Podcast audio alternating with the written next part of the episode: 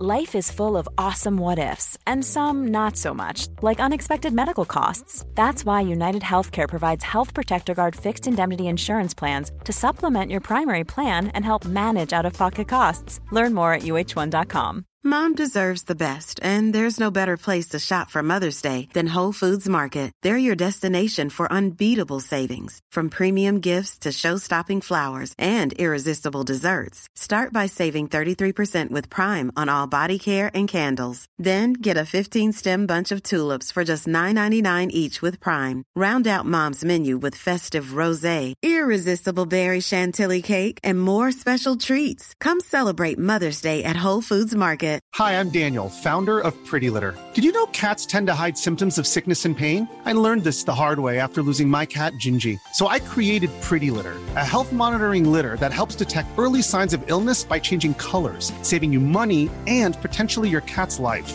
Pretty Litter is veterinarian developed, and it's the easiest way to keep tabs on your fur baby's health right at home. Go to prettylitter.com and use code ACAST for 20% off your first order and a free cat toy. Terms and conditions apply. See site for details. Wow. Nice. Yeah. What you're hearing are the sounds of people everywhere putting on Bombas socks, underwear, and T-shirts made from absurdly soft materials that feel like plush clouds. Yeah, that plush. And the best part? For every item you purchase, Bombas donates another to someone facing homelessness. Bombas. Big comfort for everyone. Go to bombas.com/ACAST and use code ACAST for 20% off your first purchase. That's bombas.com/ACAST. Code ACAST. Hej och välkomna till podden Inte din morsa. Jag sitter här och googlar på Lars Noréns fru. Varför är du så intresserad av henne plötsligt? Men jag är jätteintresserad av henne för att jag har läst liksom en stor intervju med henne. Och tyckte att det var väldigt, väldigt fascinerande det som hon sa. Dels det hon sa om sorg. Att det blir så väldigt påtagligt när någon rycks bort så där snabbt. Att det fanns bara ett liv och vad fort det gick. Mm. Och vad märkligt det är med sorg när folk säger så här, men det kommer bli bättre och det går över och så här. Så är det ju inte alls ju. Det är ju supermärkligt att en människa försvinner ur ens liv för all jävla framtid. Mm. Alltså det är det som är så otroligt obarmhärtigt med döden, när man kanske inte tror på Gud, att man kommer ses någon annanstans. Det är ju sån, det är ju trösternas tröst. Tänk dig förr i tiden, eller många förr i tiden, men i religioner där de verkligen på riktigt tror att de ska återförenas i himlen. Förstår du vilken tröst? Alltså även om det är jättesorgligt så är det ändå så här, okej, jag jobbar på lite här med potätra och det och liksom misären eller vad det nu är, eller härligskapen. Och sen ses vi där. Annika Hallin. Ja. De hade ju skilt sig. Precis. Alltså de lämnade in, ja, men det var ju ändå hans sista fru väl. De skilde sig 2013. Ja. Och vet du varför de skilde sig? Nej. Dagböckerna. Aha, och då kände hon att nu får det vara nog. Men har du läst hans dagböcker? Mm. Mm. Det är ju inte så att han spar på det intima krutet. Han satte väl ribban för framtida dagböcker. Tufft liksom. Ja, och övriga, typ Åsa Linderborg och andra. Jo, men jag tycker ändå att skillnaden är, även om Åsa Linderborg och din pappa kan vara obarmhärtiga, så finns det ändå vissa grejer som man kanske inte går in på sida efter sida efter sida efter sida efter sida. Man kanske har en passus. Men det som är fascinerande med Lars Noréns dagböcker, det är att han överhuvudtaget inte är intresserad om att så att säga skydda sitt varumärke. Han framstår som en ganska hänsynslös psykopat i delar av de här dagböckerna ju. Det var han ju också. Och det var han ju. Men det är också någonting väldigt vackert med de där dagböckerna, att han inte försöker mörka det. Och när man har, vi pratade om det lite grann i förra podden, och vi har ju blivit slagna på fingrarna. Att Fredrik Söderholms mamma minsann visst har skrivit en bok. Ja. Så där får vi väl då göra en sån här, vad kallas det för i kvällsnyhetsvärlden? Att man får göra en genmäle. Ja, man får göra en genmäle, rättelse. Ja. Och hon har ju då givit ut två böcker. Mm. Gunillas man försvann. Ja, men så det stämmer ju att hon har ju då ändå tagit tag i pennan och lyckats berätta sin egen historia. Så där får vi göra en rättelse. Ja. Där får jag ta på mig faktiskt. Så tack ni som uppmärksammade detta. Men när det gäller Lars Norén då, att liksom äga narrativet och vara begåvad med en sån enorm berättarkraft som man ändå får lov att säga att han hade under hela sitt liv. Väldigt säregen röst också. Extremt säregen röst och en fantastisk dramatiker ju och så. Men det är ändå hedrar honom tycker jag att han vågar framställa sig själv som så icke-komplett och girig och ful liksom, så som människan ju är stundtals också. Han gör ju inget förskönande porträtt av sig själv direkt. Nej, men det är det här jag vill fråga dig om. Ja. Du menar då att såhär, knivudden blir mindre vass bara för att man själv då framställer sig som Quasimodo. Det hjälper ju inte hans exfru som säger, hon säger det i den här intervjun, hon bara, men vad, liksom, du måste förstå det här, att jag var tvungen att skilja mig från honom. Tänk att liksom offer. Ja, tänk att leva med någon där man inte ens vågar liksom, till slut kan man inte säga någonting, man kan inte göra någonting för att man vet att det kommer komma i en jävla dagbok. Jag försöker sätta mig in i situationen att man går upp på morgonen och vet att så här, det här kommer liksom, vad du än gör idag så är du inte säker. Ja. Nej, ja. Men det är liksom, antingen får man ju vara så här, fuck it. Jag skiter i vad han skriver, han får skriva vad som helst. Men då är det klart att man censurerar sig själv. Eller så skiter man i det. Men det är ju inte kvinnans lott att skita i sånt. Vem skulle det vara? Säg någon. Kerstin Thorvald, nej. Fåfäng. Ja, det är jag då. Jag skulle inte bli med ett skit. Skulle du inte det? Nej, det är du. Nej, jag skulle direkt känna så här, men då jävlar ska jag skriva om dig, den jävla fula fitta. Men han har ju redan skrivit om sig själv som den fula kuken. Alltså, jag vet, han har redan tagit udden av sig själv. Det blir ingen revansch. Nej, han fast det ska man inte inbilla sig. För att det där är ju också ett listigt sätt att komma undan. Att så här, jag visar några utav mina fula sidor. Så tror människan att det här är så sant som det kan bli, att det ligger så nära sanningen som det kan. Men det är klart att han har utelämnat för liksom viss typ av smuts är finare än annan smuts. Såklart. Så att liksom att skriva att man är ett otroget as för en man, det är i vissa kretsar credit. Eller att man går över lik för att skapa konst, det är också credit. Men att liksom erkänna att man typ är rädd för att gå på toalett eller någon sån annan jättepatetisk eller att man gillar unga tjejer. Ja, att man gillar att man har pedokänsla liksom. Det har funkat fram till nu. Hos franska författare inte minst liksom. Jag var så helt legio typ. Nej, men jag har tänkt så mycket på det där också i min egen relation när jag tänkt så här, okej, varför blir du sårad av ditten och datten? Sårar du inte liksom dina giftpilar egentligen exakt samma fast riktade åt ett annat kön? Och det skapar förvirring i en själv. För att om man bara ser allting utifrån så blir allting lite löjligt och patetiskt. Att man går omkring och har kidnappad hjärna, känner sig sårad och det har du gjort mot mig och hitan och ditan och det var inte schysst, jag känner mig inte värdefull hit och dit. Det är ju det som hela tiden blir feltolkat, att man tror att en annan människa ska sätta värde på en. Och så länge man tillåter den göra det liksom, i mångt och mycket, så faller man ju så jävla snabbt. Och då ska man bli då så här Lars Norén, tjock, ful, bitter, arg och gammal, men ett geni. Så vem annars hade man brytt sig om att han skrev de där böckerna? Och då sa han så, jag var tvungen att skilja mig. Jag var ju desperat, jag kunde liksom inte leva i det där. Men så fortsatte de ändå liksom vara tillsammans och så mycket de kunde. Förutom... Jag bara tycker att det är fascinerande. Hon höll käften hela tiden och bara... Nej, jag vet inte. Det framkom inte riktigt under intervjun, men samtidigt så är det att man även kan älska någon som sviker en så jävla mycket. Och samtidigt säger han tyckte inte att det var ett svek, han skrev om sitt liv. Och han hade ju en bästa tjejkompis som var journalist på DN, och henne då sänkte han ju också i böckerna som att hon vore någon jävla aber och liksom någonting skit som man liknande kunde spotta och liksom bajsa på för att hon skrev för tidningen DN. Så att det är så här, jag tycker att det är fascinerande att man orkar. För själv orkar man ju vara liksom arg eller upprörd för någonting någon vecka, max 2. Och sen är det lite som, nu är det vardag igen, nu ska köttbullarna stekas. Och så här, jag tycker att det är fascinerande. Jag vet inte men vad jag ska säga. Det är väl det som gjorde de där dagböckerna så extraordinära. Därför att han riskerade ju någonting. Och han förlorade också ganska mycket på dem. Yrkesrelationer. Som sagt, hans fru valde att skilja sig från dem. Då kan man ju säga att man har gjort ett ganska stort offer. Jo, men varför kunde han inte bara säga, men då skriver inte jag mer om dig, älskling. Nej, men jag tror att det är... Jag tror att det är för att man har ingått på något sätt äktenskap med sitt konstnärskap. Och det har jag hört många, min pappa inte minst, som verkligen är så här, nej men det är det primära för mig, jag skiter i ingenting annat, alltså allting annat är sekundärt. Mitt konstnärskap är det viktigaste. Och det är ju man kan ju tycka att det är helt rubbat och sinnessjukt och allt möjligt. Men det finns ju människor som resonerar så. Micke är också lite grann så. Ja. Alltså han är så här, det är det viktigaste i mitt liv. I'm sorry. Typ. Jag vet vissa kvinnor som har... jag måste försöka komma på någon... Kerstin Thorvall tror jag definitivt hade skrivit under på det. Men hon ångrat sig också.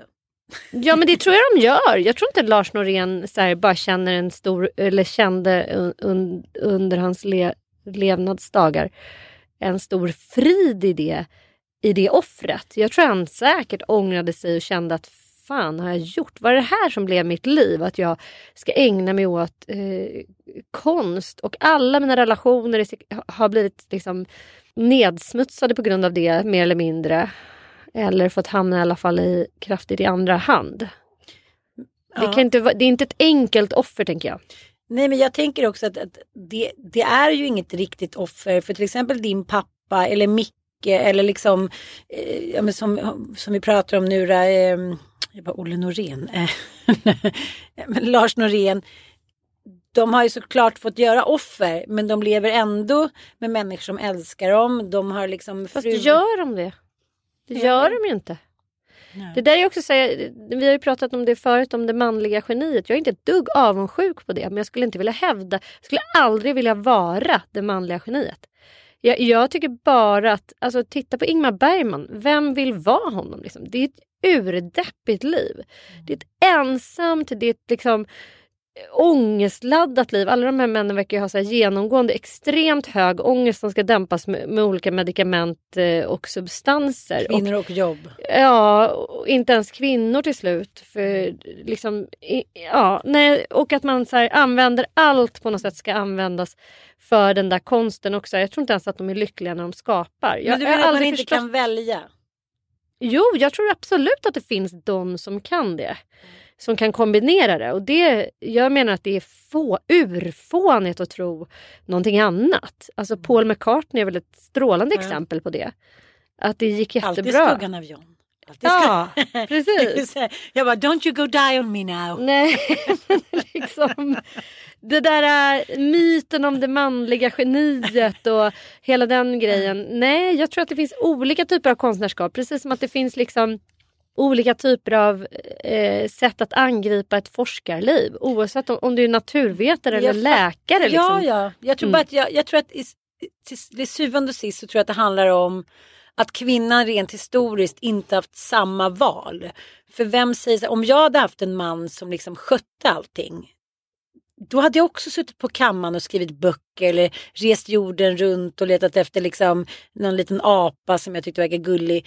Alltså, jag tänker att det har ju liksom inte funnits samma val att offra. Nej, men vi ska inte heller kanske blanda ihop konstnärer och framgångsrika män.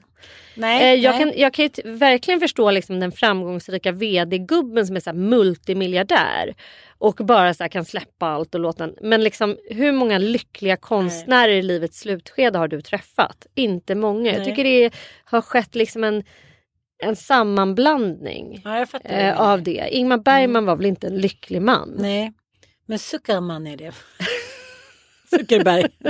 Mark Zuckerberg. Eller, men ta någon annan. Vad heter han? Tesla-grundaren. Elon Musk. Elon Musk. Alltså, han verkar väl vara hyfsat lycklig ändå. Ja, men det tycker jag. Men han har ju också gjort ganska så här medvetna val att han då sig med liksom någon obskyr sån rocksångerska. Nu är det slut. Ja. Eller fast nu var nej, för de har precis fått ett nytt barn. Ja, men det var lite det var precis, nej men de lever ju nu i någon typ av särborelation då som de har funderat ut att det är det som passar dem. Och han har väl avsagt sig alla sina rikedomar i stort sett och hyr något hus. Alltså, nej, men han är ju en mycket märklig människa, helt klart liksom. Ja, men jag fattar, och det kanske liksom att han känner att man får den där kraften och den där hjärnan och de där idéerna som man har. Det är svårt att inte förverkliga dem. Och det vet man ju själv. Jag ser inte att man är i den klassen. Men när han har en idé och man känner så här. Det finns inte möjlighet för mig att förverkliga den. Jag kommer aldrig fram för att det är alltid en jävla vardagsskit som sker. Jag förstår befrielsen i att så här, jag valde det här. Och så var det lite med mitt ex. Och jag kan också tänka på det efterhand. Men hur lycklig är han? Nej, han är inte ett dugg lycklig. Men han sa ju till mig när vi träffades. Det här är jag, så här är jag, de här behoven har jag. Mm. Och ändå, år efter år. Om han bara kunde så här, om det bara... Fast han var så helt klar med det från början. Att han kände sig själv så pass väl. Så det kommer inte bli annorlunda. Nej. Och ändå kämpade jag. Mm. Liksom. Men det är också någonting, det som stör mig i så här narrativet som ju blev så... Som fördes fram under MeToo så starkt. Så här, myten om det manliga geniet och den manliga konstnären som äger liksom, som äger världens teaterscener och filmbranschen och alla dessa svinaktiga kulturmän som bara får... Och det menar jag så här, men alltså det är inte så att bara kulturvärlden att män har företräde. Det sker ju precis överallt. Ja. Men sen tänker jag också så här, ja. Men också, är ju hantlangare så att jag vet inte. Nej, men det är också så här, när fick en kvinna läsa på universitetet för första gången? 1883. Det har funnits liksom universitet i Uppsala sedan 1400-talet. När fick hon bli professor? Det var inte först på 1900-talet. Svarta kvinnor i USA. Ja, 60-talet. Nej, jag vet. Liksom. Nej, men det är så absurt. Och med den bakgrunden och den historien så kanske inte är... urkonstigt att liksom teaterscenernas pjäser, att man inte riktigt har hunnit ikapp med nyskriven dramatik av kvinnor som kan väga upp liksom så. Det jag kände så starkt då, det var så här, hur kan man lyfta fram så här kulturmän som något eftersträvansvärt? Jag tycker deras liv är urdeppiga. Om jag fick välja liksom ett liv som manlig konstnär eller ett liv som undersköterska, så skulle jag bli undersköterska alla dagar i veckan. Jag känner inte en enda manlig konstnär som är genuint lycklig och som har några... Alltså, det enda privilegiet då, det är väl att man får ge ut litteratur och konst. Och eventuellt, inte särskilt rika är de heller. Nej. Inte om man jämför med en manlig vd-gubbe som heter Anders i alla fall. Precis. Så att det är vårt tips till er, va? Gå till en manlig vd-gubbe som ni går på Anders. Brillo och ni går på vd-gubbarna. Vd-gubbarna verkar också generösare. Är de? Jag får testa. Känner du någon manlig vd? Du som ändå lever i Bromma i så att säga vd-gubbarnas högborg. Ja, men det tycker jag att jag gör. Är de generösa? Det är lite olika vilken bakgrund de kommer ifrån. Nu vår Rish är alltid generösa. Arvgubbarna är... jag tycker det är svårt att förutse vilka som är generösa och inte faktiskt. Extremt, men den mest luriga skaran, det är väl de som lyckas manipulera sin omvärld att tycka att de är så generösa, fast i själva verket är de råsnåla. Men det är en mycket speciell kategori av människor. En liten spaning på vd-gubben är ju det här att de kan liksom bränna 50 mils på ett hus, 5 mils på en resa, 5 mils på någon diamant till frugan, och sen ska man åka in på middag till stan och då tar man tunnelbanan. Ja. Att det är så här, bara att få tänka att de sparar en liten peng trots att de har miljarder. Det här blir spännande hur man fuckar upp sitt eget man. Ja, att man kan så här gå och köpa liksom en klocka för 100 lax, men dagen efter när man ska handla på Ica, då är det så här extrapris på apelsiner. Ska vara 20 kilo. Ja, jag instämmer. Jag är verkligen samma typ av spaning alltså. Ja, nog om det. Men det var i alla fall intressant att höra, och jag har tänkt så mycket på mig själv och att liksom det här med att man faller i bitterhet eller liksom, och det där som vi har pratat om innan så här, om någon bara släcker frågan eller så här, bråket med så här, men det är sån jag är, tar det inte, man bara för att man kanske aldrig skulle kunna säga samma sak själv. Hur många gånger har du sagt till en snubbe så här, men vet du en sak, det är så här jag är. Jag har behov av att vara själv, jag kommer bo lite själv nu. Jag kan inte ta kidsen, jag kommer behöva kanske gå och knulla med lite andra. Alltså så här, allt det där som man liksom, man bara, okej, älskling, men då förstår jag det. För du har ändå sagt tydligt vem du är. Mm. Tror att du skulle få det svaret av många män? Nej, men vi har varit inne på det här förut, älskling. Och det är ju de så kallade pedestalkvinnorna. Mm. Och jag tänkte på det, för jag satt och snackade, hade ett litet debriefing-samtal med en kompis som har en strulig relation. Och det är alltid lättare liksom att se det utifrån såklart. Jag är inte så insyltad i deras relation heller. Nej. Det är alltid nyttigt att vända på steken. Liksom. Tänk dig själv motsvarande att jag förstår. Att man vänder på perspektivet bara rakt av. För det är oftast då man ser hur riktigt hur sjukt det är. Men just pedestalkvinnan, det vill säga att vara en kvinna som ställer. För jag ser ju massor med sådana relationer.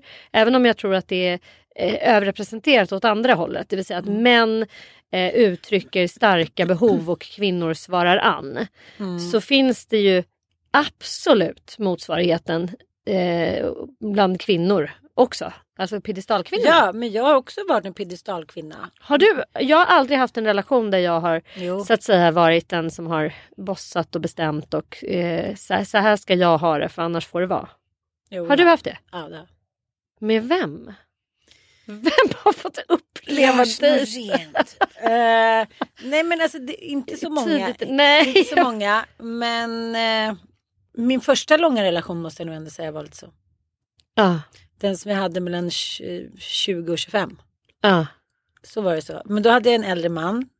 Jag skulle alltid haft en äldre man. Med mitt hjärta. Helt slut på mig. Så det har nog varit. Jag tänker att det har kommit in. Med barnen har det kommit in väldigt mycket det att man säger okej, vi bara buntar ihop alla till en stor barnhög. Så här, jag fixar, jag Mm-hmm. Nej, men ni så här, vad ska man säga, i varje timmens kranka ljus. När jag tänkt mycket på den här intervjun med Annika Hallin så har jag också tänkt att alltså det är svårt att veta. Det är lite som när man ser scener ut äktenskap med Bergman att så här, vem hatar vem eller älskar vem eller så här, varför stannar man kvar hos varandra om man så uppenbart inte ens verkar gilla varandra. Det är ju ett så här, liksom, väldigt speciellt spel mellan älskandes som också så här, byter skepnad ganska ofta. Vissa relationer är ju väldigt så där, hen är så och den är så. Men jag tänker också att så här, en kompis till mig var hos terapeuten för ett tag sedan och hon sa att hon tycker inte hon får tillräckligt med liksom, fysisk närhet, kärlek, uppmärksamhet och bla bla bla. Så sa han så här, men lev ditt eget liv då. Skit i det. Om hen inte förmår att ge dig mer, hur ska du tvinga fram det? Det handlar ju om barndom, det handlar om ditten och datten, förmåga, ork, ålder, bla bla bla. Lev ditt liv, var kul och sen så, om du ändå vill vara med honom så var det. Och det låter ju så himla enkelt när man sitter där liksom. På typ terapibänken. Och man kan ju gå upp med den visionen varje morgon och säga, jag ska bara leva mitt liv. Men sen så går ut liksom timmarna och det kommer upp massa grejer som gör att man kanske behöver en kram eller man behöver en blomsterbukett eller man behöver hjälp. Och sen så finns det ändå bara, eller inte bara, men så är det ändå i mångt och mycket den ena parten som bekräftar den andra hela tiden. Och då tänker jag så, jaha, men då överraskade du när han fyllde år eller bjöd på den där resan hit och dit. Ja, du gjorde väl det av en självisk orsak också. Dels ville du liksom åka på den där resan och dels så ville du ha den där glädjen tillbaka. Du tycker att det är roligare att ge än att få. Så det är också samma sak där. Vad är vad? Jag kanske är världens mest själviska jävla kärring som bara sitter här och typ är bitter av helt fel orsaker. Är du med mig? Jag hade inte behövt göra det, men det är också svårt i en relation. Om det aldrig sker något extravagant eller att den andra ömmar eller ger, bekräftar. Och så gör inte den andra heller riktigt det av olika orsaker. Nej, men då dör det ju.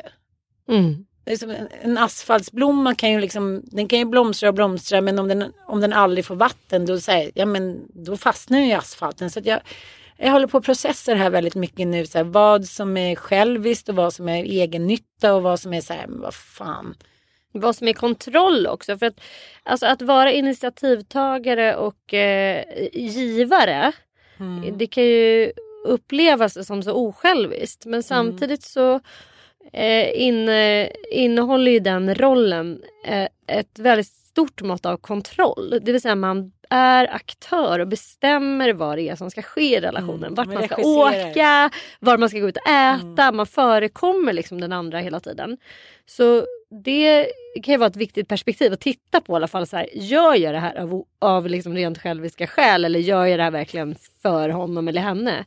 Att man är den där aktören för att också få ha kontroll på. Man vill bestämma helt enkelt. Det låter ju mycket fulare. Men det handlar ju också om att man har blivit väldigt bra på det eftersom man har haft den rollen. Boka hotell, fixa middag, bla bla bla. Så när man helt plötsligt då ska lämna över den rollen till någon som så här, ligger kanske 20-30 år efter. Då får man liksom bita i det sura äpplet eller liksom i bitringen. Ja, men det handlar väl om det där... vilken god middag. Ja, men liksom den där specialiserings... alltså vi människor är så här, ja, och att flow kan aldrig uppstå. Alltså flow är ett sånt där tillstånd som uppstår när man kan tillräckligt mycket. Alltså man behärskar någonting tillräckligt mycket för att inte behöva tänka på exakt vad man gör. Och då kan man uppleva något slags... Inte staccato-livet. Ja, och liksom, nej, du måste inte anstränga dig så jävla mycket. Så du kan bara få göra det här i ett sånt flow. Och då krävs ju både erfarenhet och kunskap kring det som ska göras. Och i ett hem eller ett hushåll eller en relation så är det klart... Det här var faktiskt min brorsa som... Jag tror jag sagt det här förut, måste jag ha gjort. Men det är tål att upprepas i podden. För att mitt stora feministiska uppvaknande kom när jag läste Karin Holmbergs Det kallas kärlek. Och det är en socialpsykologisk studie om kvinnors då underordning och mäns överordning bland unga jämställda par. Hon gjorde då helt enkelt en kvalitativ studie med, jag minns inte om det var 7 eller 8 par som då intervjuades om sitt vardagsliv. Och sen gjorde hon ju då vissa slutsatser av vad de här... Och det här då hade hon alltså valt ut par, för hon trodde hon skulle få ett helt annat resultat. Hon hade valt ut unga par, sammanboende par, som upplevde sig själva som väldigt jämställda. Och moderna. De är så här, men vi har liksom knäckt koden för hur man ska leva jämställt. Och så fick de ju då skatta sin tid på olika göromål. Och hon använde sig liksom av vetenskaplig metod för att... Jag bara kände att gud vad jag skulle vilja ha skickat den till David Eberhardt, den studien. Om du hör det här David, läs den här boken. För den ska var tillbaka till David sen. Ja, det ska vi. Ja, men hur som helst, den här boken är ju ett sånt otroligt tydligt exempel på en god forskargärning tycker jag. För att hon hade ju förväntat sig ett helt annat resultat. Man så här måste tänka om under liksom... studiens gång eller vad man ska säga. Så dels är den skitsnygg av det skälet och sen är den ju men den är så viktig av andra skäl för det är ju en sån typexempel på en socialpsykologisk sån classroom study att man gör en liten fältstudie och så ser man så tydligt liksom att så här, ja, det är extremt ojämställt där ute i stugorna liksom. Hur mycket vi än tror att det inte är det så är det fortfarande det. Men min brorsa har ju läst socialantropologi och han, det har gjorts liksom någon fältstudie. Kanske någon ska namnge honom. Kalle Lundell, mina 2 hemliga bröder. Nej, men han läste ju socialantropologi och han, jag minns inte vad det var för studie som, men där han menar liksom att i en grupp vilken grupp som helst, oavsett om det är en arbetsgrupp eller en familjegrupp, så är människan sån att vi specialiserar oss på olika saker och det är ju urkorkat och har den här liksom petimeterrättvisan. Ja, vem var det som tättade bilen förra gången? Var det du eller jag? Och så ska man göra exakt... Den har vi aldrig krävt. Nej, men alla då i en grupp ska göra samma saker. Det är urkorkat. För att det är mycket bättre för mänsklighetens framgång att var och en specialiserar sig på det man har talang för. Och så gör man det. Problemet är ju när vissa då individer i en grupp börjar rida på andras arbete. Och bara, ja men min specialitet är att sitta och tänka på en sten. Medan ni andra typ jobbar och sliter. Alltså, ja. Hela Grekland är uppbytt så. Ja. Alltså, och det är ju det som är mäns överordning. Ja, man går över en flod två gånger. En av samma flod. Ja. Men det är ju det också i hela det patriarkala systemet där. Att så här, kvinnor är födda och det är inbyggt i deras hjärnor att de tycker om att så här, räfsa rover, hårt jordbruksarbete. Och gå upp mitt i natten och amma och torka bajs. Ja. Det heter de och vårda de gamla och de skjuta. Och gå runt och bära så här, 10 000 liter med vatten. Man bara, jaha, så här, så att i olika kulturer har ju då kvinnor olika medfödda skills. Att bära liksom ett ton vatten hem, alternativt då att så här, vara ett sexobjekt, byka tvätt. Nej, men liksom, det finns ingen ände på dårskapen. Så att hävda då. Vad är mäns specialitet då? Tänka på en spel. Och kriga också. Nej, men jag blir bara så förvånad. 2022 så hör jag många gånger i veckan, dels i mitt eget hem och dels i många andras hem. Jaha, men jag trodde du ville det. Eller jag trodde det liksom, att du kände det, att du var starkare. Trodde du älskade gå upp 3 gånger per natt? Nej, men jag trodde att du inte ville. Man bara såhär, nej det trodde du inte. Utan du skapade en liten falang i ditt huvud där det blev lättare och mer bekvämt för dig.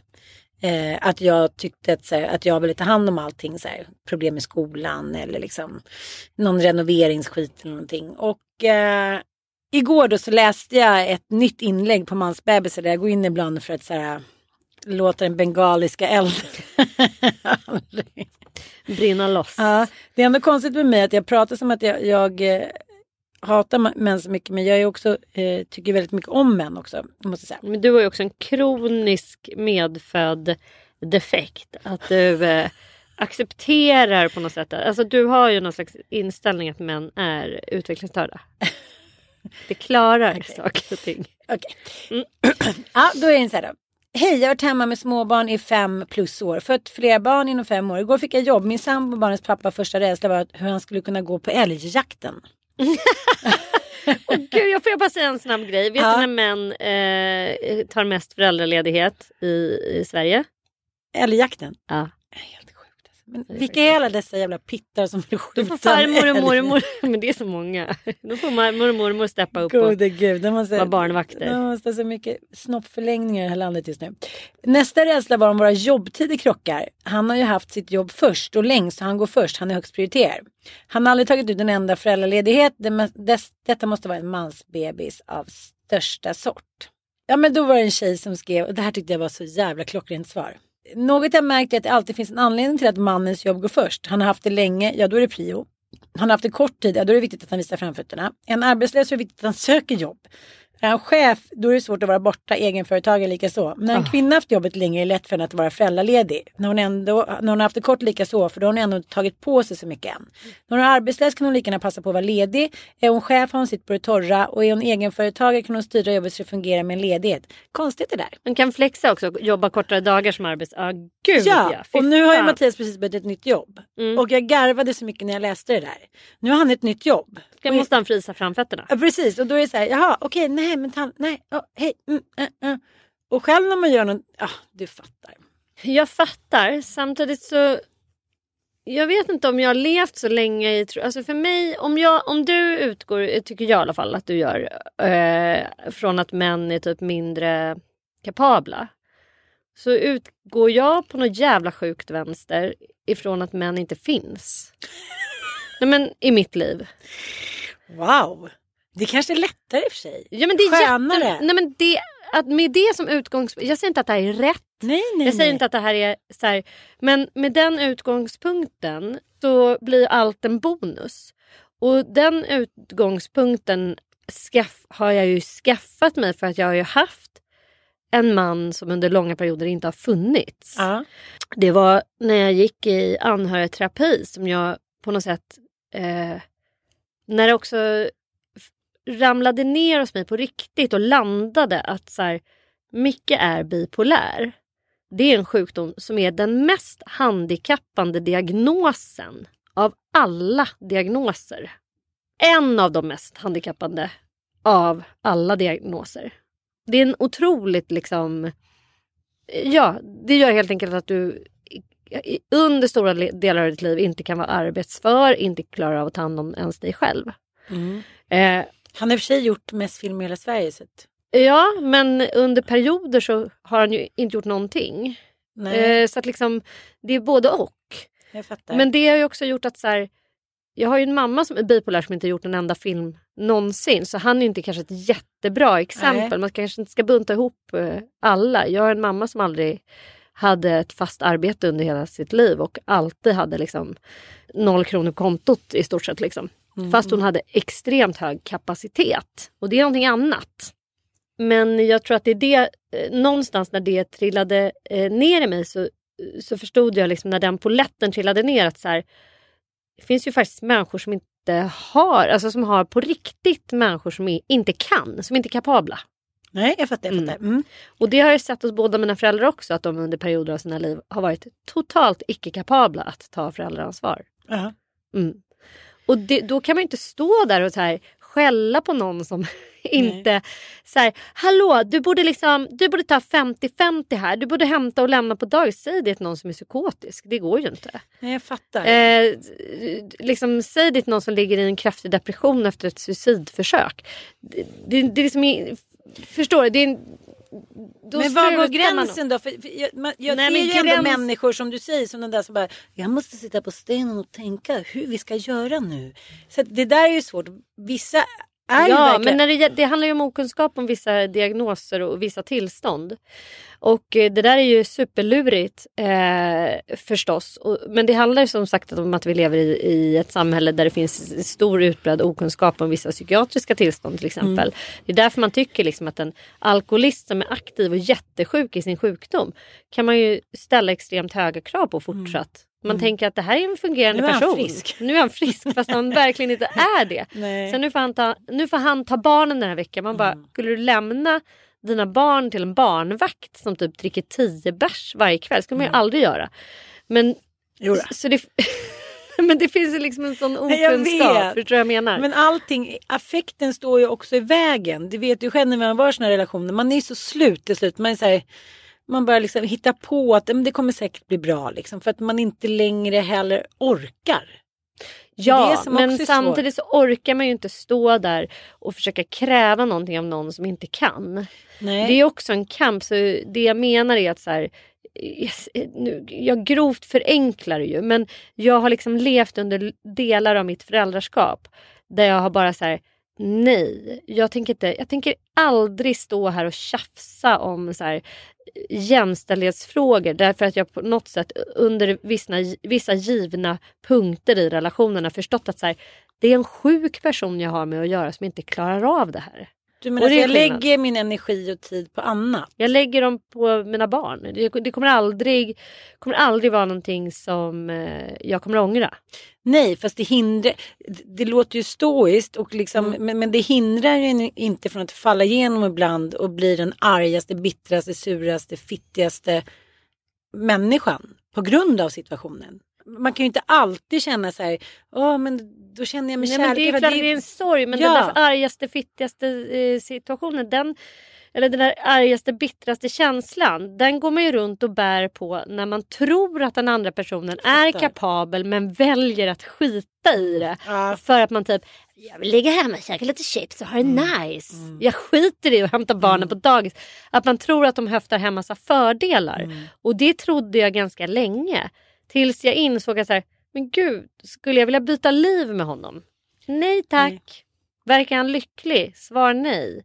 Verkar han må bra? Svar nej. Är det någon att vara avundsjuk på? Nej. Har han mycket nära vänner?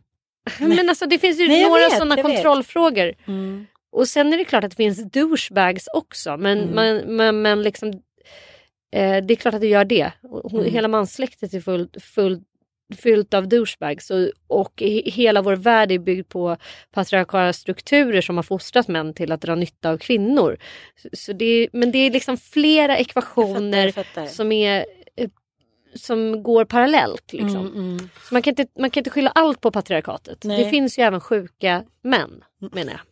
Ja, jag vet. Som inte kan. Nej, men jag tänker också att den här romantiserande kärleken, att man fortfarande tänker att man ska checka av vissa så här 1800-tals liksom, vad ska man säga, klichéer som det fortfarande, det är ju inte det, men bröllop hit och dit, en dop, att den andra överraskar hit och dit. Med vissa människor, både kvinnor och män, så kommer det aldrig ske. Hoppet är det sista som överger, och så tänker man så här, varför får hon det när jag inte får det? Då tänker man så här, ja, det visste du väl ändå.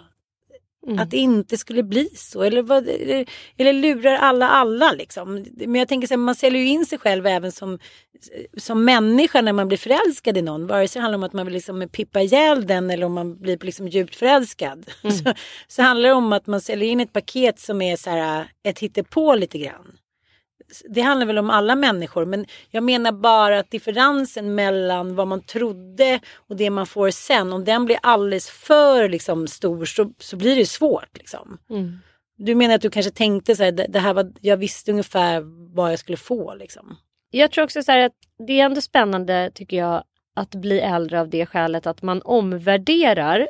När jag läste Karin Holmbergs studie, Det kallas kärlek, då var jag 20 år. Mm. Och under mina tidiga, alltså mellan 20 och 30, då var jag ju, alltså jag brann för jämställdhetsfrågor och var ju liksom en nyvaken feminist som känner igen mig så mycket i så alla MeToo-röster, och liksom jag tvingade ju Ville till att ha liksom schema, och det skulle vara exakt petimeterrättvisa, och jag skulle ha möjlighet att både liksom utbildning, jag ville liksom att det skulle vara lika förutsättningar, och det, han var ju ganska med på det, måste jag säga liksom. Men mådde du inte bra av det då? Nej.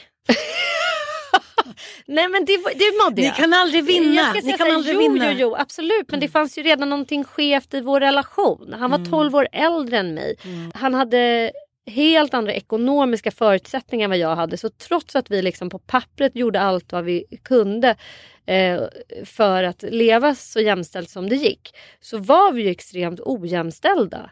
Han hade mycket större ekonomisk makt till exempel än vad jag hade, och även om man är så här, försöker medvetandegöra det, så är det väldigt, väldigt svårt. Men det jag tänker i efterhand så här, som jag kan så här, tycka så här, men gud, varför kämpade jag så mycket för det här? Jag var ju så mycket för att han skulle ta hälften av tiden med Olga, och han skulle hämta och lämna, och vi skulle ha varannan kväll när vi fick gå ut med kompisar, varannan helg, och du vet så här, alltså är det någonting jag i dagsläget känner så här, som jag inte har saknat under mina föräldraår, så är det att gå ut mer, eller att så här, jag har inte ångrat en dag som jag har varit med mina barn. Så den kampen kan jag tycka så här gulligt av någon som är 21 och som på något sätt lever ett halvt tonårsliv och har kunnat ligga och lata sig halva dagarna, och som försöker så att säga få ha kvar det lite grann. Men nu har jag så här noll behov av det. Skulle jag träffa någon så här slackersnubbe som vill ha ett barn, jag skulle aldrig bry mig om, alltså ta den där diskussionen. Jag skulle vara så här, jag tar ungen på 100%. Hej då. Alltså jag har inget problem med det. Nej, men jag fattar vad du menar. Jag kommer inte ångra en sekund när jag varit med mina barn. Jag ångrar inte en natt, inte en vaknatt, inte en morgon, ingenting. Nej, jag har 0% bitterhet över att jag har så här, jag fick gå hem och slita ut mig när jag tog hand om mina 4 barn. Alltså 0% bitterhet. Nej, jag kanske kommer känna det när jag får en sämre pension. Men min feminism idag handlar mer om ekonomista. Att liksom så här, där jag vill vara ekonomiskt oberoende. Ge mig cash och dra, så känner jag vill ha off-kapital, jag vill ha ekonomisk makt. Det är det jag vill ha. Det är det jag riktar in mig på. Det låter ju som att man är någon jävla...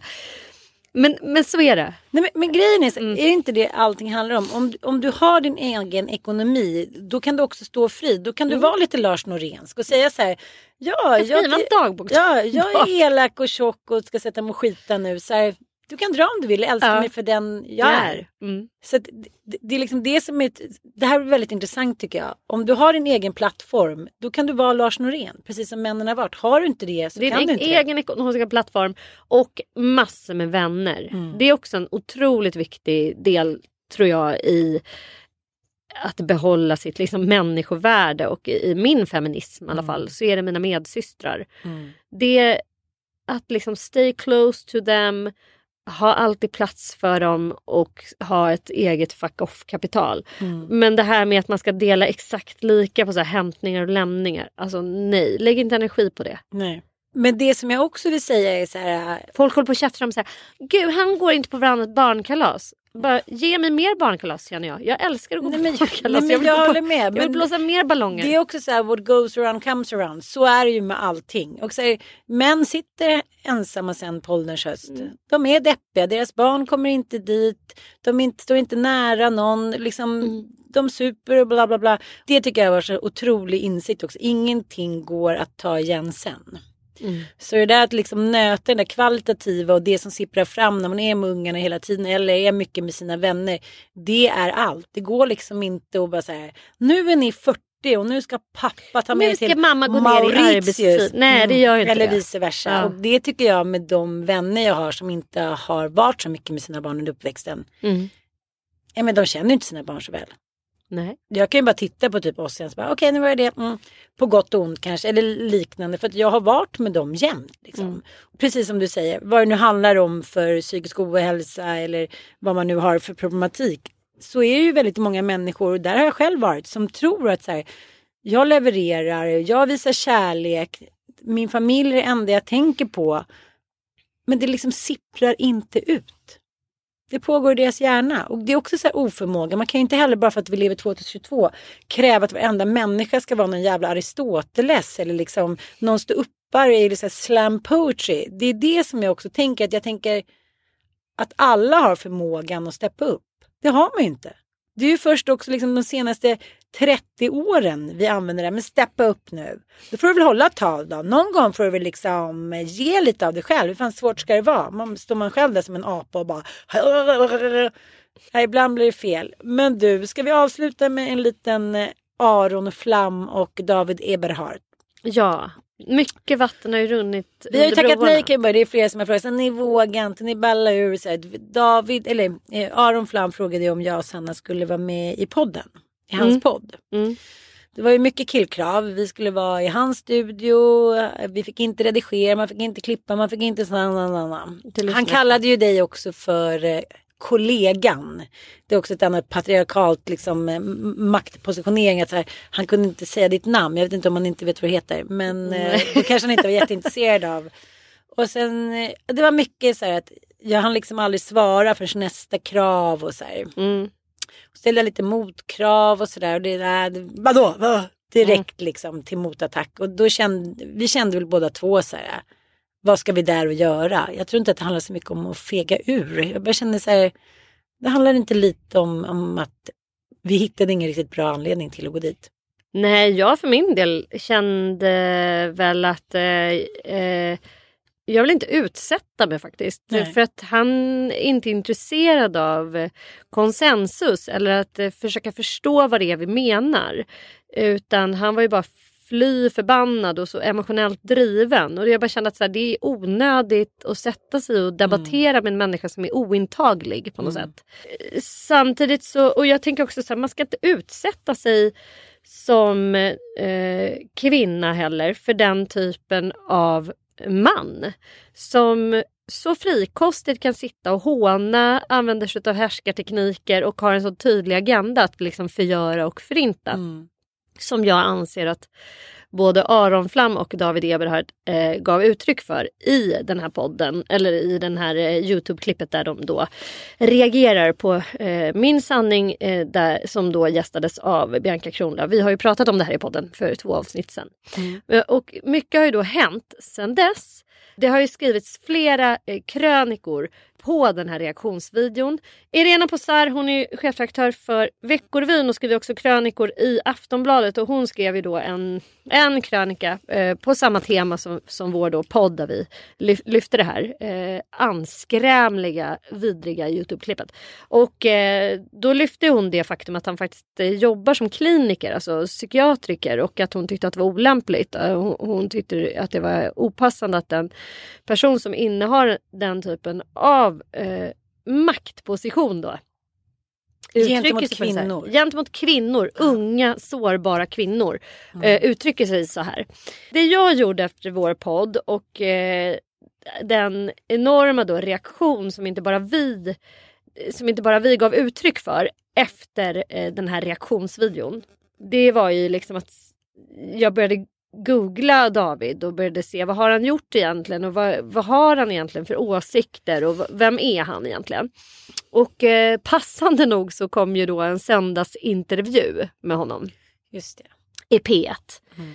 Och den var otroligt intressant av flera skäl. Och det här var ju då det var liksom en stund efter, en vecka efter kanske, de här krönikorna då som både Irena Pozar skrev i Aftonbladet men också Myra Åbäck Örman. Hon var ju en av trojkan i Haveristerna, en av mina favoritpoddar som jag tycker har blivit mycket sämre då efter att Myra försvann ifrån den. Fantastisk skribent. Hon är fantastiskt gudabenådad skribent. Hon skriver krönikor i Arbetet och hon skrev ju då den är så briljant, en krönika. Kan vi utnämna den? Alltså, kan den få finnas? Århundradets krönika. Den är typ i samma klass som Jane Magnussons reaktion på recension av Nyhetsankarna. Men den här pågår så det här är ju liksom ett helt annat. Alltså det här är ju liksom... Ja, men det här är en sån nivåskillnad på liksom... Hon i krönikan så är liksom hon drar ner brallorna på honom precis som Aron Flam gjorde. Som Katja Hultqvist har skrivit i DN att så här, hon drar ner brallorna på honom steg för steg. Dels ska man säga, bevisar du att han är narcissist, kan man säga. Läs den bara. Hur som helst så har ju nu käre David Eberhardt. Ja, men sammanfattningsvis, jag vill ändå säga att jag har liksom läst en hel del om honom och lyssnat en hel del på honom i söndagsintervjun, och sen har jag liksom gått tillbaka och gjort en liten, ja men en hederlig liksom researchvända, och han har ju inte särskilt så här superprovocerande åsikter. Han är ju bara en stockkonservativ person, och han är också så här naturvetenskapen trogen, så han är ju alla typer av humaniora vetenskaper är han ju kraftigt kritisk mot, kan man säga. Så han satt ju verkligen naturvetenskapen högst liksom. Men han tycker som, i egenskap av psykiatriker så har han ju sett en ökade besökstal på psykiatrin och av människor som tidigare inte sökte sig till psykiatrin. Och bland annat unga kvinnor som söker psykakuten efter att deras pojkvänner har gjort slut. Och då har han då skapat en teori liksom, om att samhället är överbetryggande så här curlingsamhälle. Att vi har varit med om så lite under så många hundra år i Sverige, så att vi har levt så tryggt, och det har istället gjort oss liksom väldigt neurotiska. Han är kraftigt anticykelhjälmar till exempel, att vi ska så här safea upp saker, och han tycker liksom, han sa också i söndagsintervjun, så sa han att han hade sagt till sina barn, för han får frågan då så här, hur är du själv som pappa? Du som menar liksom att vi lever i så här söndercurlat samhälle. Hur är du själv liksom? Och då beskriver han att han är ganska auktoritär. Han menar ju på att han vill ju tillbaks då till gamla så här, han är liksom blandat konservativ och så här, lite så liberal. Så han ville släppa vara lite svängig också. Ja, men sen, det är en podd med Magan Graf. Det är lite svängigt. Men det han säger också som förklarar varför han gör olika typer av utflykter då i våra vatten, i journalistiska vatten, och ska tycka och tänka det, att han påbörjade ju en utbildning till journalist, men sen när hans första barn dog ju liksom 2 veckor gammalt, och då genomgick han en livskris och valde att utbilda sig till läkare och psykiatriker istället. Och han får en fråga om varför, men att han alltid har varit en person som inte vill också. Ja, men han vill inte tillhöra gruppen. Nej. Så han är ju liksom, han vill ställa sig utanför och titta in, och där måste jag säga att jag kände vissa likheter med honom. Att jag kan ju förstå, alltså jag kan tycka att det är nyttigt med den typen av människor som inte bara så här kastar sig in i konsensus, man bara kastar sig in, nu är det liksom, vad är det som är rätt att tänka och tycka nu? Att man liksom vågar ställa sig lite ut utanför och titta in. Är det här sunt? Är det här bra? Och det gäller ju även psykiatrin. Alltså där har han ju också en viktig uppgift, tycker jag. Så här, du jobbar i psykiatrin, du ser otroligt ökade besöksantal på psykakuten. Och då kanske liksom en kliniker tänker så här, ja, det är bara min uppgift att ta emot de här patienterna. Men han har ju någon slags men han är ju inte ensam om att tänka på det där sättet, att det blir problematik när inom flygande situationstecken fel människor hamnar där svårt sjuka ska vara och ta deras utrymme. Ja, det är precis. Inte han den enda som uttrycker, och det ligger ju såklart någonting i det. Men samtidigt kan det ju för mig då vara extremt provocerande att höra en person säga så, eftersom min mamma då inte lades in i psykiatrin och gick hem och tog sitt liv. Och vi är många som tycker att det är så här, men gud, vad är grejen att sitta och så här klaga på att människor är neurotiska på grund av att lever i ett sönderkörlat samhälle.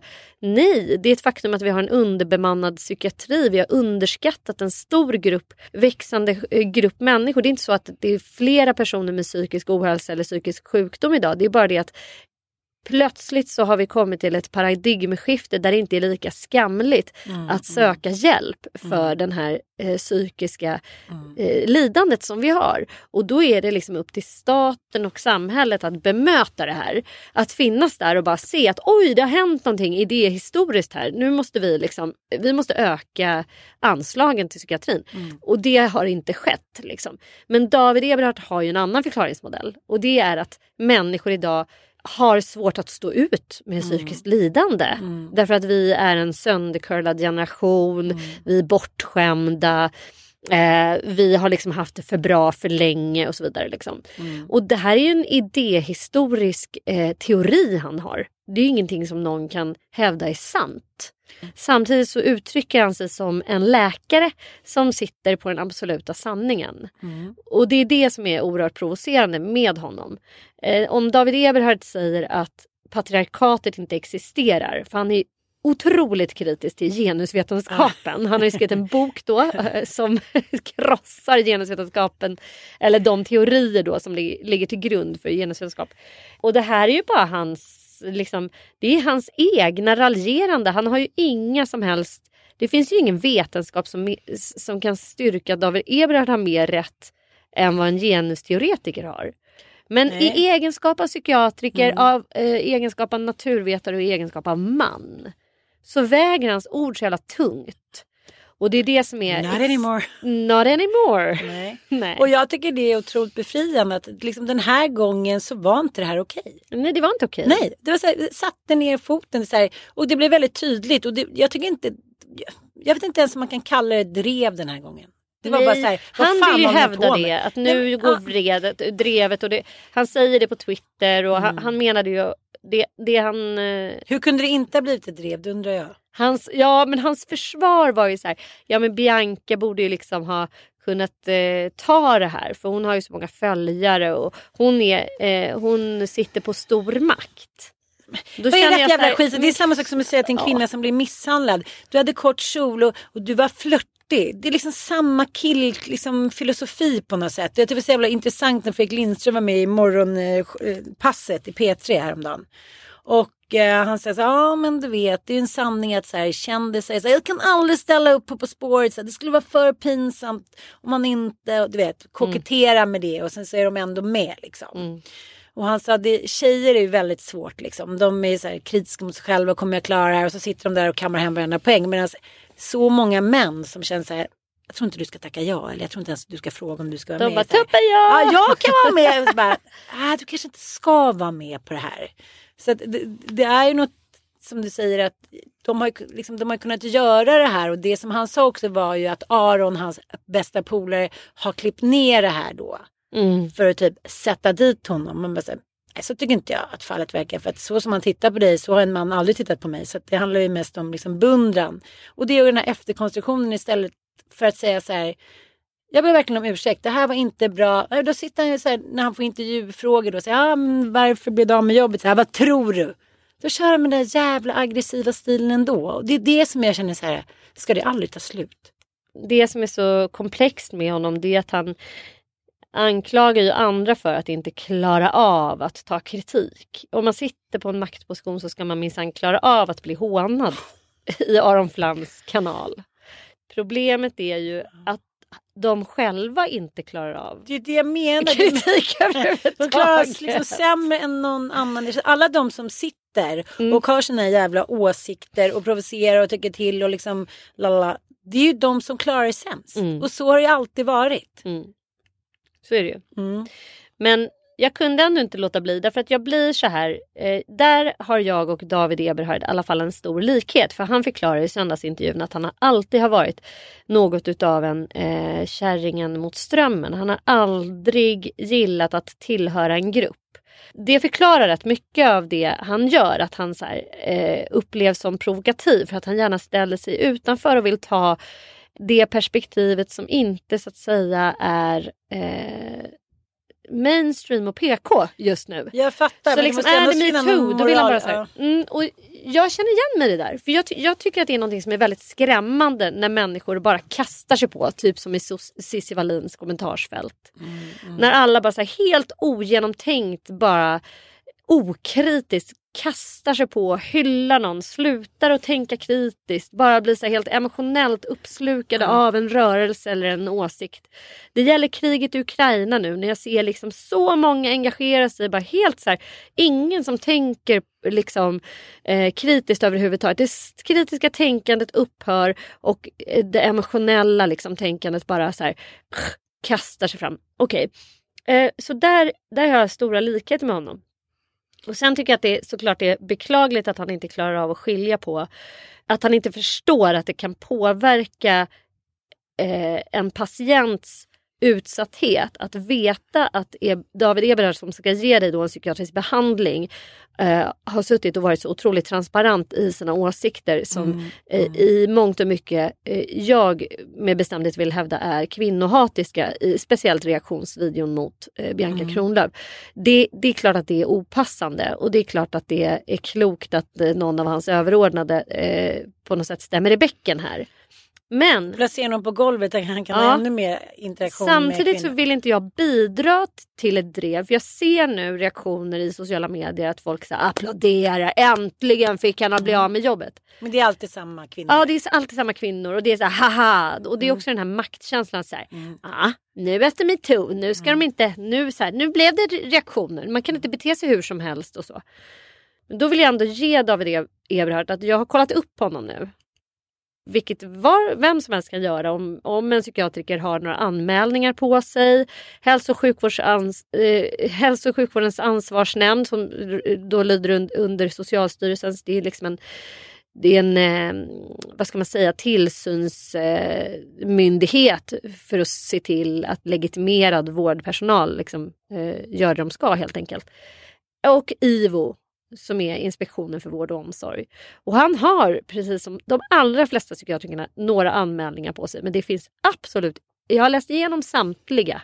Det är ingenting av allvarlig art som har gått vidare till några typer av reprimander överhuvudtaget. Så det man kan säga om David Eberhard, det är att han verkar att ha skött sitt yrke klanderfritt under väldigt många år. Klipp till om 3 månader, bara 400 anmälningar. Nej, men vi får väl se. Det är väl också vår uppgift som journalister att se över det. Men jag tycker att man ska ändå göra skillnad på honom som debattör och kritisk samhällsröst och som klinisk psykiatriker. Man måste kunna, och det här har vi sagt 1000 gånger i den här podden, eller jag har gjort det, hålla 2 bollar i luften samtidigt. Att man kan vara liksom, man kan vara politiskt intresserad och ha massor med åsikter, men sen kan man faktiskt ha ett yrke som man sköter klanderfritt.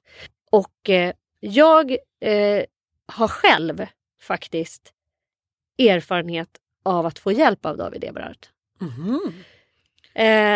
När mamma dog, så jag var ju liksom i så chocktillstånd, och man är ju i så här, ja men i någon slags bara total sån chock över liksom, hur har det här kunnat få gå till på det här viset, och hur har det ens kunnat ske liksom. Och vi satt då på ett möte på Sankt Görans psykiatri, där min mamma hade varit intagen 2 dagar innan hon tog sitt liv. Och hon blev ju då hemskickad därifrån. Trots att hon hade gjort ett suicidförsök 2 eller 3 dagar innan hon sen tog sitt liv. Mm. Och hon blev då hemskickad därifrån efter att ha varit där i exakt 8 timmar. Men ville hon det själv? Ja. Ja. Men vi har ju tvångsvård i Sverige. Jo, men men jag menar, det är det som många återkommer till. Så här, men hon sa det att hon ville det. Man säger, jaha, men det kan ju liksom vem som helst. Alltså, det kan ju en 4-åring också säga, jag vill hoppa från den här bron. Alltså, man måste göra en värdering. Ja, man måste göra en värdering. Men många lutar sig ju mot det liksom. Men hon ville eller han ville det. Det är ju ofta ett försvar hos...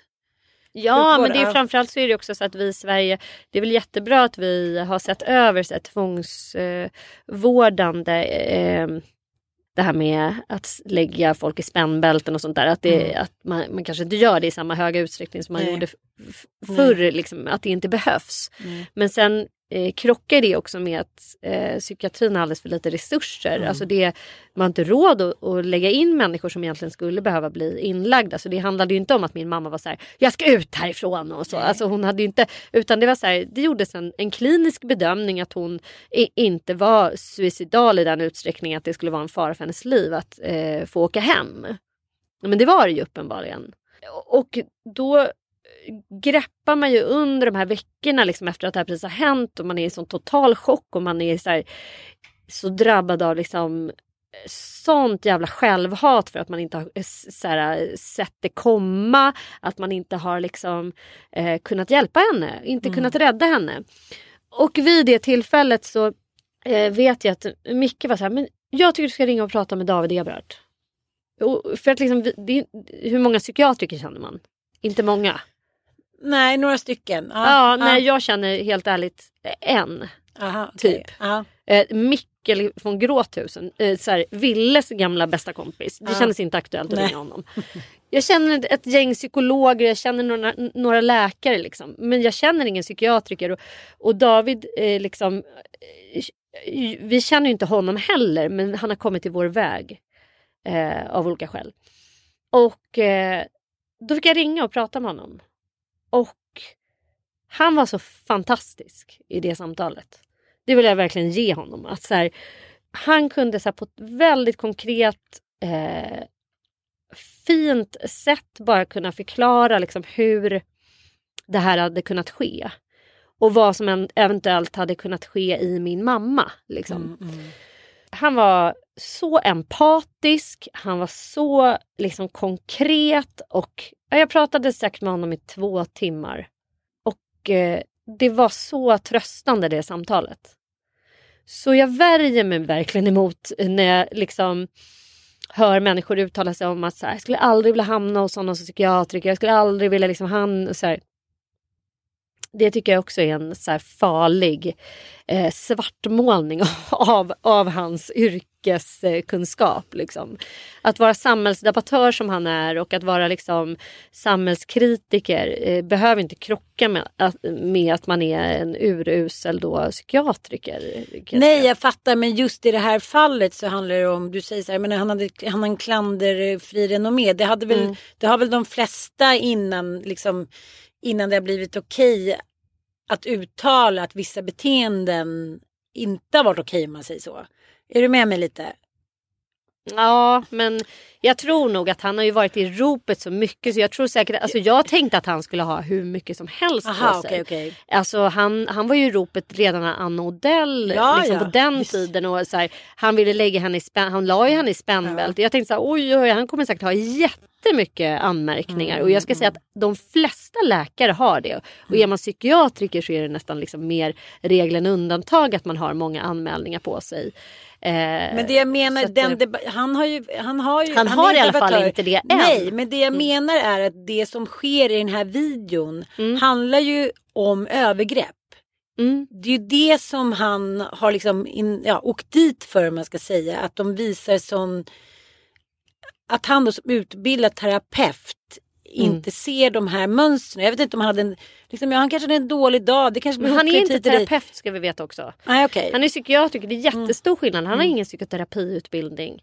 Alltså en psykiatriker, det här tänker jag att så här, det här kan vara viktigt för alla att veta, för det här visste inte jag förrän 10 år sedan. Nej. En psykiatriker är en läkare med alltså som är specialiserad inom psykiatri. Du behöver inte ha läst en enda kurs eller poäng i terapi. Utan det enda du som psykiatriker gör, det är att avgöra om en patient har någon klinisk sjukdom, alltså psykiatrisk diagnos. Förskriver medicin för den åkomman, alternativt terapi. Men du sitter ju inte och har klienter i... Nej, jag fattar. Men du menar att det inte är ett kardinalfel då att han inte åberopar normaliseringsprocessen, freeze... De har inte kunskap om det. De har inte det. Och det är också en jättegrov missuppfattning att tro att en psykiatriker är... alltså, de har ingen kunskap i psykologi oftast. De har 0 poäng har de läst i psykologi. Men han är ju debattör. Han läser väl tidningar, lyssnar på radio, tv. Konsensus följer utvecklingen i till exempel våldtäktsmål. Och... Ja, fast varför skulle han ha större... Det är där vi luras till att tro att så här, nej men han är liksom chefspsykiatriker på Sankt Göran och han är liksom, han är liksom överläkare och så här. Det finns ju någon slags absurd sån vad ska man kalla det för? Nämligen att vi ser så här läkare som gudar på något sätt i Sverige. Alltså så här, oj, vi kan inte ifrågasätta doktor Eberhardt här och så här. Förstår, är du med mig lite grann? Ja, men här, det är ju sista... Har en läkardiagnos, då är du så här oantastelig liksom. Det går inte att, på något sätt. Och det är ju fel. Ja, men det är helt det är bara absurt. Mm. Det är klart att de inte kan mer om så här mänskligt psyke än vad en psykolog kan. Fast tycker du ändå inte att man kan kräva av en samhällsdebattör att man ska liksom på något sätt följa debatten kring så här sexuella överfall? Ja, men freeze har ju pratats jättemycket om inom våldtäktsmål, normaliseringsprocess, att man lever i relationer med män som gör övergrepp och man gör det till normalt. Liksom. Men David Eberhardt är ju också den tanken att han är så här, alltså psykiatrin ska ägna sig åt psykiskt sjuka människor. Och han menar kanske inte att så här, alltså, och psykiskt, det är liksom tunga psykiatriska diagnoser. Då pratar vi om så här bipolär sjukdom. Han har ju också drivit, tror jag, tesen om det här med att det ska finnas en lätt psykiatri. Alltså en person som har existentiell ångest kanske inte ska läggas in på en psykiatrisk klinik med så här schizofrena patienter som är psykotiska. Kanske ska prata med en präst. Ja, kanske ska prata med en präst. Eller kanske, det är liksom att vi har ju inte det i Sverige.